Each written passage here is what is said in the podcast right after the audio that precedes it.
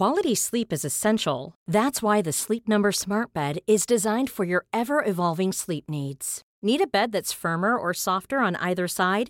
Helps you sleep at a comfortable temperature? Sleep Number Smart Beds let you individualize your comfort so you sleep better together. JD Power ranks Sleep Number number 1 in customer satisfaction with mattresses purchased in-store. And now save 40% on the Sleep Number limited edition Smart Bed for a limited time. For JD Power 2023 award information, visit jdpower.com/awards. Only at Sleep Number stores or sleepnumber.com. This Mother's Day, celebrate the extraordinary women in your life with a heartfelt gift from Blue Nile. Whether it's for your mom, a mother figure, or yourself as a mom, find that perfect piece to express your love and appreciation. Explore Blue Nile's exquisite pearls and mesmerizing gemstones that she's sure to love. Enjoy fast shipping options like guaranteed free shipping and returns. Make this Mother's Day unforgettable with a piece from Blue Nile. Right now, get up to 50% off at BlueNile.com. That's BlueNile.com. Welcome to a one off episode of the TLS podcast. Terry Eagleton is a man who needs little introduction, not just to readers of the TLS, but to pretty much anyone who has worked in or even vaguely near the humanities sphere. He's written for the TLS on topics as varied as artists' manifestos, revenge tragedies, and postmodernity's many discontents, all, of course, characteristically slathered with a hefty dollop of theory. And all the while, writing books that no student in the 80s, 90s, and beyond could ignore, even if they might not swallow Eagleton's views wholesale. Apart from Marxist and Christian, terms like provocative, ideological, and in one instance, apparently little squirt, as well as plenty more classically critical terms, tend to gravitate around Eagleton. He has, to sum up, made plenty of enemies as well as friends in the field. So, when I heard he was going to be delivering the annual Theos lecture on the death of God and the war on terror, I thought it absolutely worth popping down to record it. As regular TLS listeners know, we have a weekly show of picks from the paper out every Thursday morning, as well as the odd one off, including exclusive interviews with and readings from award winning novelists like Eimear McBride and Rose Tremain. So, this lecture is one of the latter, TLS editor Stig Abell and I, that's Thea Lenarduzzi, will be back for our normal weekly slot on Thursday when we'll be getting to grips with the life and work of Claude Lévi Strauss and unease in contemporary Africa, among many other things. But for now, though, here is Terry Eagleton on the not unproblematic, not unhigh stakes, and not unincendiary twin matters of the death of God and the war on terror. Just a, just a little chat then. Atheism is nothing like as easy as it looks.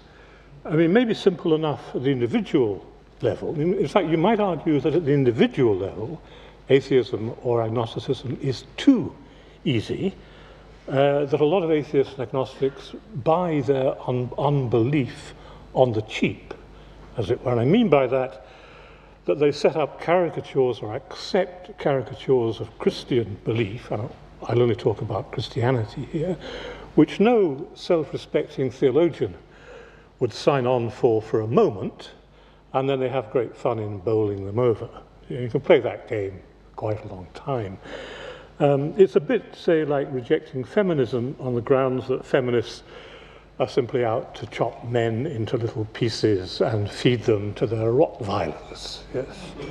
Well, thinking of Donald Trump, that may not be quite as bad. um, just take as one example out of many, take the doctrine of creation, so called, which almost all atheists, and in fact quite a few Christians, seem to believe is all about how the world got started. You know, how did things get off the ground? A kind of bogus science, a myth of origins.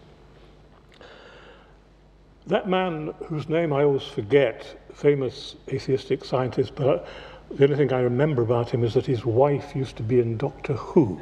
uh, Dawson, um, Dawkins, Dawkins, yes.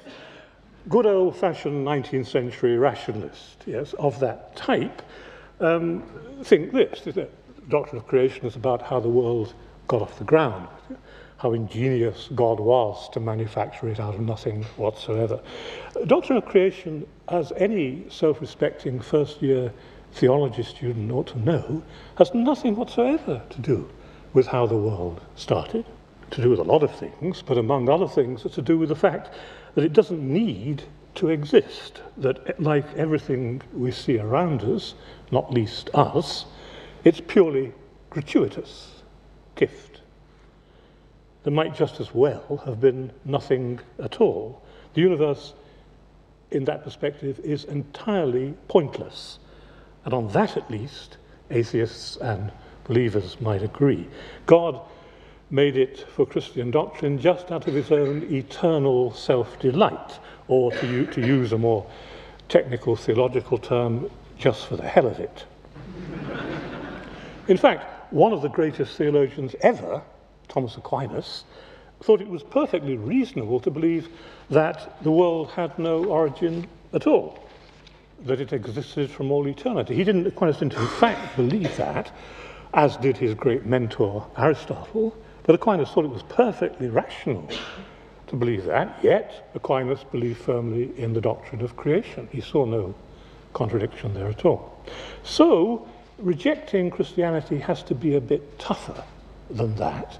You mustn't give yourself too easy a ride, you know, buy your rejection on the cheap. Um, just as believing in the gospel uh, is pretty tough, in fact, one might say, you know, frankly, being true to the Christian gospel is clearly impossible.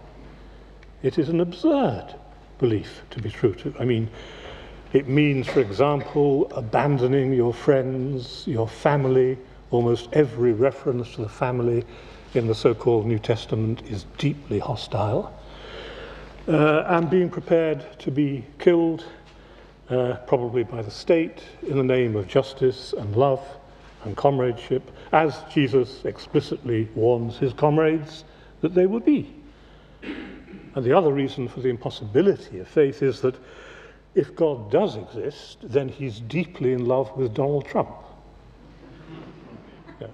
Ludicrous proposition that is, you know, the single most powerful argument for atheism you could possibly imagine.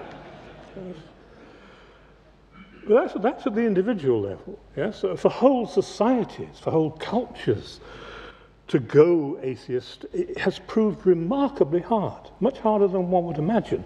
In fact, you could write the history of modernity as littered with the rubble of failed surrogates for the Almighty, all the way from reason, Geist, science, culture, humanity to nature, the people, the nation, the state, and Tom Cruise. No sooner has God been smuggled, uh, been kicked out of the front door, than very typically, in a recurrent pattern, he's smuggled in again by the back door, usually in some you know, more or less heavy disguise. I don't, of course, mean to suggest that all those phenomena are nothing but stand ins for God, but they've all fulfilled that function at various times in their career. And I think the reason for that is that religion has traditionally played such a vital role in legitimating political regimes that our rulers could hardly look upon the disappearance of God in the 19th century with any degree of equanimity. And that's one of several reasons why there have been various doomed attempts to fill his enormous shoes. I say doomed, or largely doomed, because religion is an exceedingly hard act to follow. Whether you believe in it or not isn't the point there. It just, for believers and non believers, it's from that point of view an extremely hard act to follow. It has, in fact, proved to be the most tenacious, enduring, widespread, deep seated, symbolic system humanity has ever known not least because it has the curious capacity to connect the everyday mundane practices of billions upon billions of ordinary people with the most august, transcendent, imperishable truths. It's the most successful form of popular culture in human history, though I wager you won't find it on a single cultural studies course um, because of the biases of their supposedly liberal minded practitioners. Culture, of course, as a concept can mean various things, as a, a recent remarkably cheap and extraordinarily attractive book entitled Culture, written by um, myself, um, uh, tries to argue. Um, but there are two major meanings, one which are almost antithetical. One, culture in the sense of the values and beliefs of a cultivated minority, or the way of life of a whole people. And culture, in the latter sense, the sense of the way of life of a whole people, can nowadays be defined succinctly as what people are prepared to kill for. Culture is what people are prepared to kill for or die for. Now, nobody is prepared to kill for Balzac or Beethoven, except perhaps for a few weird people hiding out in caves too ashamed to come out and face the rest of us. Um, but when it comes to culture as language, symbol, genealogy, belief, ethnicity, community, and so on, then that's widely considered to be a reason for giving up one's life. Culture is to die for. Only religion, however, as far as I'm aware, has been able to hold together those two meanings of culture, those almost antithetical meanings of culture, the aesthetic and the anthropological, if you like, to weld them into a whole, uniting priest and laity, intellectual and populace, idea and institution, metaphysical speculation and popular piety, ritual and social reality, in ways that any other symbolic system you know, can only look on with envy. Today, of course, the most successful, wildly successful substitute for religion is sport. It is sport which is the opium of the people and not religion. Just imagine what would happen politically if it were to be abolished by Act of Parliament. Yes? It's sport which lays on the weekly liturgies, supplies the canon of legendary heroes, saints, as it were, and provides the sense of solidarity and community which one might previously have found in a chapel or in a cathedral. But we now come to an enormous irony, which is this that after a whole series of botched attempts to dislodge the deity from his throne and replace him with some version, some suitably secularized version of himself that in turn would turn out to be unmasked, yes, after that whole series of doomed attempts, European civilization finally succeeded in dispatching him to the outer darkness. Not, as it happens, with Nietzsche's defiant, ecstatic announcement of the death of God, but about a century later, in its so called postmodern phase, when capitalist society had now changed to the point where Nietzsche's clarion call, dangerous enough and discarded enough in his own day, could now be both safely and conveniently heeded. He couldn't really in his own time because when middle class society is still in the process of constructing and consolidating itself, of lending itself some solid legitimacy, and foundation, it tends to need some fairly grand ideological motifs progress, science, humanity, reason, and so on, the supreme being. But once it's settled down to the mundane, post metaphysical business of making profit, uh, it can afford to be faithless, and indeed, it can benefit from being so because faith, whether religious or otherwise, is a divisive and controversial affair, not good in that respect for social cohesion. I'm going to go on from here to speak to preach in Trinity College, Cambridge, where I was once a student. When the chaplain rang me up, he said, I'd like you to talk about prophets. no, he didn't mean Google, he meant Isaiah and so on. In any case, a consistency of self and belief doesn't sit particularly well with the vol- volatile, adaptive, mutable human subject of advanced capitalism. Indeed, postmodern capitalism makes the disastrous mistake of regarding conviction itself as at least incipiently dogmatic and authoritarian. It doesn't like conviction You know, begin with a robust belief in goblins and you end up with the gulag. And this fear of dogmatism is clearly the reason why so many young people these days say like every four seconds, you know, because it's nine o'clock sounds unpleasantly authoritative, and, but, you but it's like nine o'clock is suitably tentative, provisional, exploratory, open-ended, and so on. I think uh, when Boris Johnson was asked whether he had any convictions, he said that he might have picked one up once for a driving offence. but I should add, of course, that the faithlessness of modern capitalist middle class society is also an inestimable gain. Because there's something that you might call the symbolic dimension of human life. This is another story, really, but of which there are three major components. Religion, by far historically the most important, sexuality of next importance, and art, not that important, but part of the symbolic sphere, as it were. And what happens, for all kinds of interesting reasons I can't go into, in the course of modernity, is that all three of them become privatized.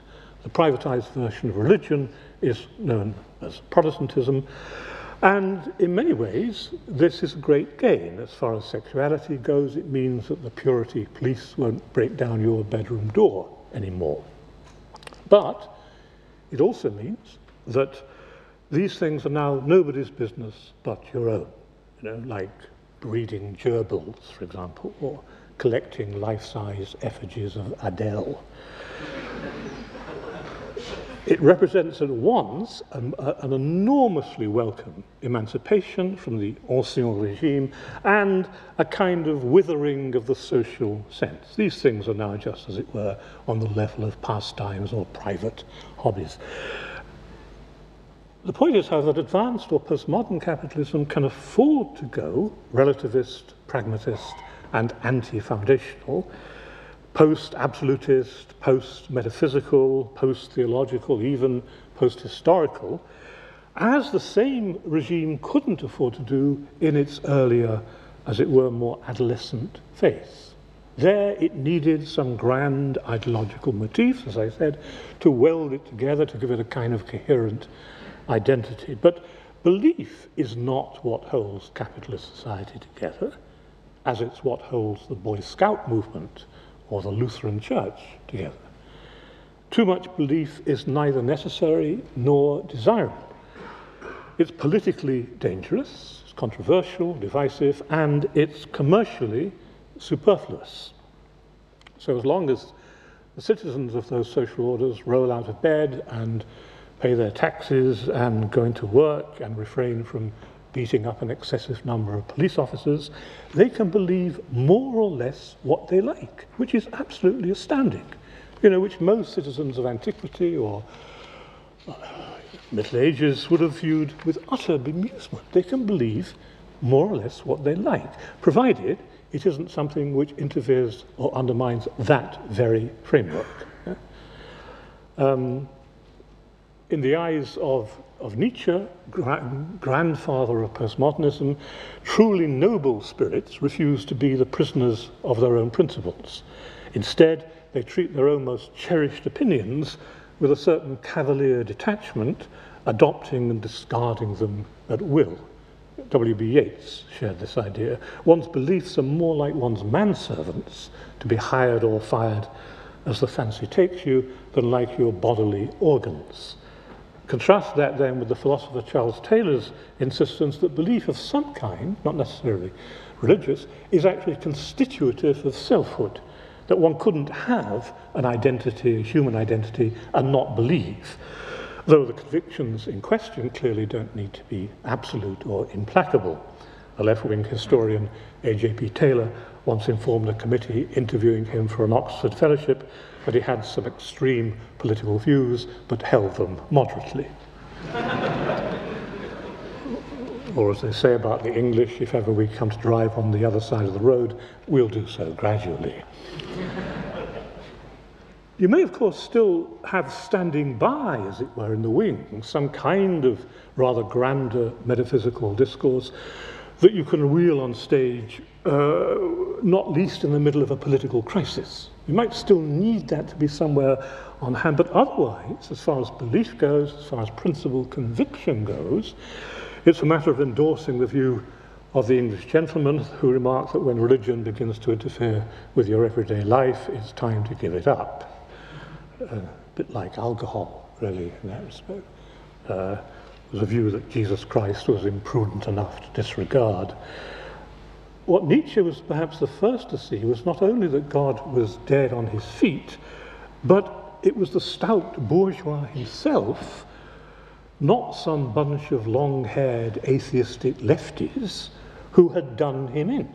It was the stout bourgeois himself who had undermined the basis for belief in his own God. It was the inherently rationalist, pragmatist, utilitarian logic of the marketplace that had rendered and increasingly rendered such high sounding metaphysical notions implausible, which is to say, in an arresting irony, that the material base of middle class society was busy undermining its own ideological superstructure, calling bits of it into question. The faithlessness of advanced capitalism is not, in the first place, a matter of what individuals may or may not believe, it's simply built into its routine practices. Um, the market would continue to behave faithlessly, to find conviction a, an obstacle, even if every one of its participants was a born again Christian. The stout bourgeois is a true believer in his church, when he's in his church, or in the bosom of his family, and a rank atheist in his counting house. That was the contradiction that was riving European middle class society, and it was he himself, Nietzsche saw in his own way, who was putting himself. Quality sleep is essential. That's why the Sleep Number Smart Bed is designed for your ever evolving sleep needs. Need a bed that's firmer or softer on either side? Helps you sleep at a comfortable temperature? Sleep Number Smart Beds let you individualize your comfort so you sleep better together. JD Power ranks Sleep Number number 1 in customer satisfaction with mattresses purchased in-store. And now save 40% on the Sleep Number limited edition Smart Bed for a limited time. For JD Power 2023 award information, visit jdpower.com/awards. Only at Sleep Number stores or sleepnumber.com. When you're ready to pop the question, the last thing you want to do is second guess the ring. At Bluenile.com, you can design a one of a kind ring with the ease and convenience of shopping online. Choose your diamond and setting. When you find the one, you'll get it delivered right to your door. Go to Bluenile.com and use promo code LISTEN to get $50 off your purchase of $500 or more. That's code LISTEN at Bluenile.com for $50 off your purchase. Bluenile.com code LISTEN. Planning for your next trip? Elevate your travel style with Quince. Quince has all the jet setting essentials you'll want for your next getaway, like European linen, premium luggage options, buttery soft Italian leather bags, and so much more. And it's all priced at 50 to 80% less than similar brands. Plus, Quince only works with factories that use safe and ethical manufacturing practices. Pack your bags with high-quality essentials you'll be wearing for vacations to come with Quince. Go to quince.com slash trip for free shipping and 365-day returns.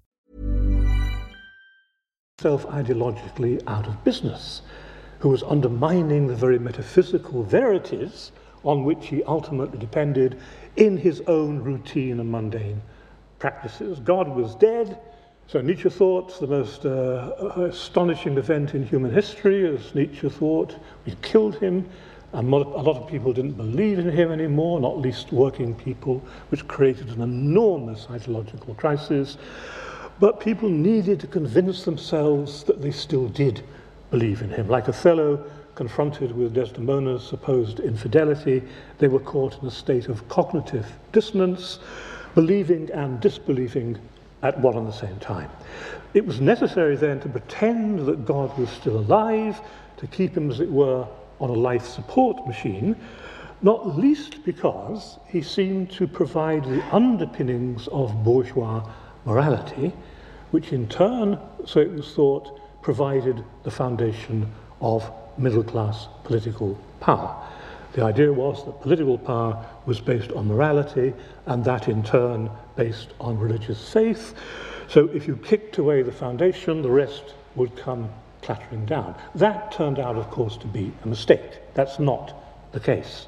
Wasn't the case. Anyway, like Norman Bates in Psycho, the middle class, consumed by mauvaise foi, had to deny their own act of deicide, had to kill God and keep him alive at the same time, frantically cleaning up the scene of the crime. I refer to Norman Bates and Psycho just to show you that I'm not just a stuffy old intellectual. You know, um, you know I'm a human being. I, I even know who Rufus Wainwright is, for example. um, so the economy was a rank atheist, yes, but the state which stood guard over it needs in some ways to be a, a firm, a true believer, not least in times of crisis. Nietzsche's own solution to this contradiction was hair-raisingly radical. Nietzsche was perhaps the most radical philosopher of the 19th century, philosophically speaking, far more radical than Karl Marx, no doubt about it. Um, what Nietzsche was really saying was, when he said God is dead, is that if the metaphysical superstructure no longer works, if people don't buy that anymore, if you keep subverting it by your own secular, profane activity, then accept that you don't need it anymore and just throw it away. You know, like the little child with his or her blanket, just throw it away, and the, the astonishing thing that will happen is that nothing will happen. You'll realize you don't need it. Accept that God is dead and seize advantage of his absence to manufacture your own values in the manner of the Übermensch, the overman. And that was far too radical a proposal for its own time, when, as I say, grand narratives of one kind or another were still on the agenda, were still the order of the day. Um, but it became more and more feasible as capitalism evolved into its advanced or postmodern phase. In fact, you might describe postmodernity, which is by no means coextensive with late capitalism. It's a particular important part of its culture, but it's not the whole of it. You might describe it, perhaps a little rashly, as the first truly atheistic civilization. One that abandons not only foundations, grand narratives, transcendental signifiers, absolute values, and the like, but has no problem about it at all. Whereas high modernism feels that it should do all that, but is in a radically nostalgic for those can still, as it were, out of the corner of its eye, glimpse you know, in, the, in the hollow at the center of the literary work, glimpse some kind of transcendence which disappears the moment you look at it straight, but which you can't actually rid yourself of. Postmodernism is too young, as it were, to remember a time of tension of that kind. It even, in a certain sense, you might say, abandons subjectivity itself, at least of the kind of depth where faith might germinate. And what was the next enormous irony to come along? Two aircraft slammed into the World Trade Center. And a new, full bloodedly metaphysical grand narrative, that of the conflict between advanced capitalism and a certain twisted reading uh, of Islam, was launched with a fanfare at just the point where the end of history merchants in the West, giddy with triumphalistic fantasies inspired by the West's triumph in the Cold War, had declared all that grandiose stuff to be over and done with. All that stuff about reason and science and so on, humanity to be over. Once the Cold War had been effectively won, some Western apologists considered that they no longer stood in need of ardent convictions, fundamental truths, grand narratives, and sizable doctrinal systems. And as I say, that was convenient in many ways because they were something of an embarrassment, of an encumbrance. Um, I mean, it's all very well for American politicians to talk about God, the family, this great nation of ours, and our brave men and women in uniform. But the United States is ideologically exceptionalist in this, as in other respects, at once one of the most materialistic and one of the most full blooded metaphysical civilizations on earth. Very interesting combination, that, in the United States. This is, by the way, not just standard leftist anti Americanism, as you may suspect it to be. I mean, you know, some of my best friends are. um, my wife, for example, and uh, three of my children. But you know, you can't really get away with that kind of high toned talk in the more cynical, hard boiled milieu of Paris or London, where people will simply stare at their shoes and wait for it to stop, as I do whenever Schoenberg comes on the radio. anyway, the irony was that no sooner had a thoroughly atheistic culture or, or large sector of a culture arrived on the scene, one which was no longer anxiously in search for this or that placeholder for God, which was laid back and cool about all that, that didn't even know what a metaphysical value looked like, let alone regret its apparent disappearance. No sooner had that happened when, would you believe it, the deity himself was back on the agenda with a vengeance. But not this time, not this time, on the side of civilization. Not a suitably blue blazered, short haired, white collar, golf playing God, but a God who had shifted over to the side of so called barbarism, a wrathful, alien, brown skinned deity. The Almighty, it appeared, was not safely nailed down in his coffin. After all, he had simply changed address. He had migrated to the hills of Montana and the souks of the Arab world. And despite his premature obituary notice, his fan club was steadily growing, not least in the evangelization of Latin America. Fundamentalism, whether Texan or Taliban, has its source surely in anxiety more than in hatred which perhaps may be a dimly comforting point to make about it. It's the pathological mindset of those who feel washed up and humiliated by the brave new world of advanced capitalism and who might therefore conclude that the only way to draw attention to their undervalued existence is to blast the heads off small children in the name of Allah or blow up play schools in Oklahoma City. What had happened was that smaller, more fragile nations that had suffered not least under the West's new post Cold War triumphalism finally unleashed a backlash in the form of radical Islam. At this point in the argument, spokespersons for the British media, to whom one says such things, invariably ask, Are you not, therefore, by saying this, somehow justifying terrorism, obtusely confusing explaining with excusing. All of those historians who've tried to explain the rise of Nazism, are they apologizing for it? Are they excusing it? Trevor Roper, for example? But this meant, again, uh, ironically, that the closing down of one grand narrative, the so called end of history, end of enlightenment, simply served to help open up another one, the so called war on terror, which is likely to be our narrative for some time to come. It was not, to be sure, the first time that a declaration of the end of history had proved slightly premature. Hegel believed with endearing modesty that history had now culminated inside his own head but what did this do? It simply generated a whole series of vigorous rebuttals, you know, Kierkegaard, Schopenhauer, Marx, and so on, uh, which simply piled upon more history. All acts that try to bring history to an end are themselves historical acts and simply succeed in generating more history. The act of blowing the whistle on history and calling the whole thing off is self refuting. Much the same, incidentally, though this is another story, is true of the 20th century revolutionary artistic avant gardes, who, in seeking to eradicate all previous history, everything that happened up to 10 minutes ago is antiquity, clear a luminous space for their own utterly innovative, unimaginably new projects, simply succeeded in heaping a little more history on what was there already.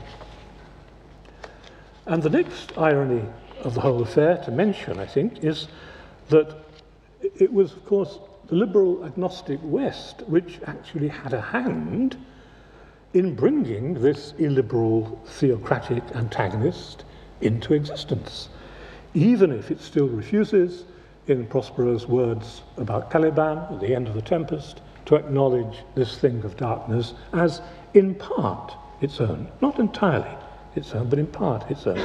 An agnosticism designed to ward off fanaticism actually succeeded in stoking it by some of its own predatory foreign policies. So, the West had helped to spawn not only secularism, but the backlash to it, fundamentalism, as well, a most creditable feat of dialectics. In the earlier decades of the 20th century, the rolling back of liberal, liberal, secular, and left nationalist forces in the Muslim world by the West for its own imperial purposes. It supported, of course, the massacre of half a million leftists in Indonesia, for example, created a vacuum, a political vacuum in that vital ge geopolitical region into which Islamism was then able to move, though you won't read much about that in the newspapers or with great respect to Gordon on the BBC. What we end up with then is a world divided down the middle, or divided somewhere, between those who believe too much, fundamentalists of various stripes, whether Texan or Taliban, and those who believe too little, chief executives, technocrats, Robbie Williams, and other hirelings of the inherently, inherently faithless order, as it were, objectively faithless order, whatever its adherents may piously believe, of advanced capitalism. To paraphrase my national poet, uh, there are those who lack all conviction and others who are full of passionate intensity. And then, of course, there are just a select few, like myself, who stand in the middle, impeccably balanced and judicious, leaning neither too far this way nor too far that way. Moreover, not just two camps, but that in a kind of stalled dialectic, each one contributes to reinforcing the other. Um, so that the unity implicit in the phrase nation state, one of the great achievements of modernity, of course, the nation state, how do you weld ethnicity and politics together? You have a nation state. The unity implicit in that idea splinters apart into a narrow ethnic particularism on the one hand and an abstract globalization on the other, and each, as I say, paints the other constantly into a corner in a kind of frozen dialectic. As Western politics is increasingly reduced to administration, the manufacture of consensus, conflict management, and so on, it ceases to provide a language for various issues which are accordingly driven out of the political sphere in order to take up home in the monstrous and pathological dimension of what Jacques Lacan would call the real. So that one form of anti politics, the reduction of politics to sheer manipulation and managerialism, succeeds in breeding another form of anti politics, which has despaired of achieving its aims or articulating its identity through the given political institutions. When it comes to belief, however, the West is now surely at a distinct disadvantage because, in yet another irony, it's, it engaged uh, in the post Cold War years in a kind of ideological disarmament, imagining uh, it could get by on a mixture of pragmatism, culturalism, relativism, secularism, anti foundationalism, and so on, and at just that moment, would you believe it, it was confronted by a new, full bloodedly absolutist, foundationalist, metaphysical antagonist. It's true that the West continues, formally at least, to believe in God and freedom and democracy and so on, but it's just that those convictions have to survive in a culture of skepticism bred by its routine material practices, which then gravely debilitates them. So that you might say, as the linguisticians might say, the West is caught in a kind of performative contradiction between what it does and what it says it does, between its routine practices and the ways it describes those to itself. But if you really want to know what somebody believes, of course, you look not, at least in the first place, at what they say, you look at the beliefs implicit in their practice, the beliefs implicit in their actions, which may run clean contrary to what, as it were, they, they declare hand on heart. And it's thus that men and women may not actually believe in God, but may well think that they do partly because, of course, believing in God is not some kind of state of mind, just as, you know, just as charity isn't some kind of warm, cozy feeling. The model of charity for the New Testament is the love of strangers and enemies. There's nothing much cozy about that. For the New Testament, love is not in the first place a feeling, as it is for a rather debased romantic and erotic tradition in the West. It's a form of practical life. And it doesn't really matter what you feel in your heart, how cozy or not you feel about the recipients of that charity.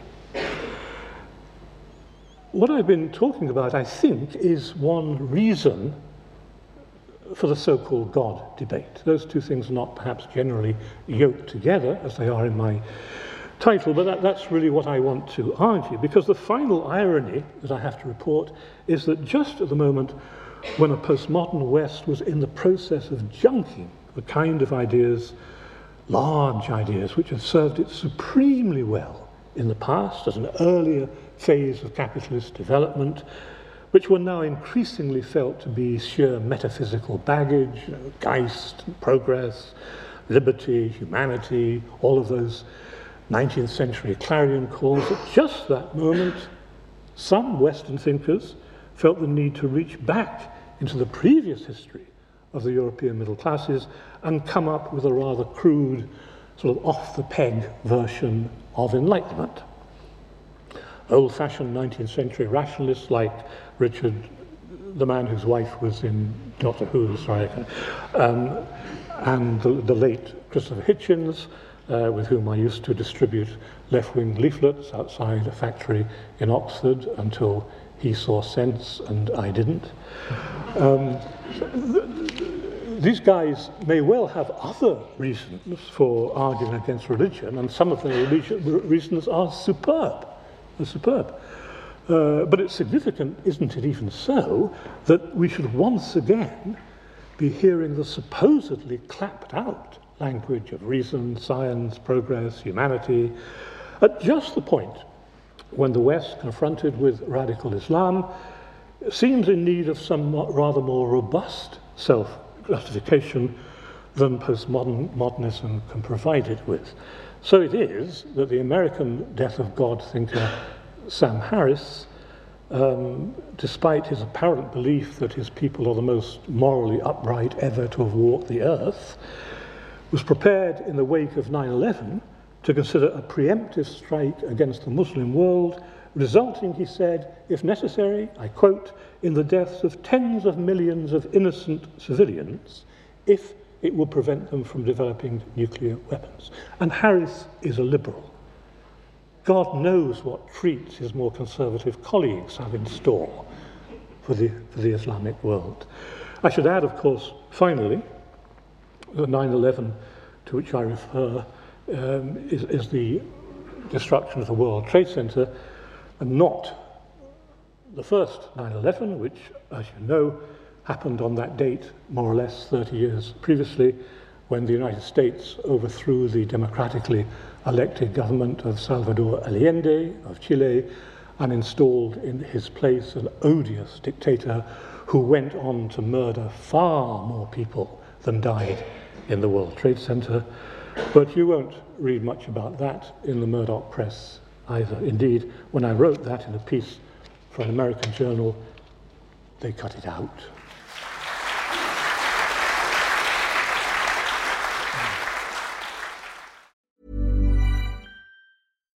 Deserves the best, and there's no better place to shop for Mother's Day than Whole Foods Market. They're your destination for unbeatable savings, from premium gifts to show-stopping flowers and irresistible desserts. Start by saving 33% with Prime on all body care and candles. Then get a 15-stem bunch of tulips for just $9.99 each with Prime. Round out Mom's menu with festive rosé, irresistible berry chantilly cake, and more special treats. Come celebrate Mother's Day at Whole Foods Market.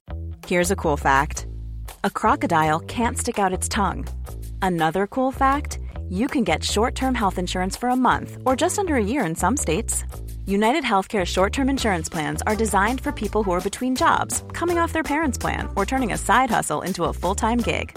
Underwritten by Golden Rule Insurance Company, they offer flexible, budget friendly coverage with access to a nationwide network of doctors and hospitals. Get more cool facts about United Healthcare short term plans at uh1.com.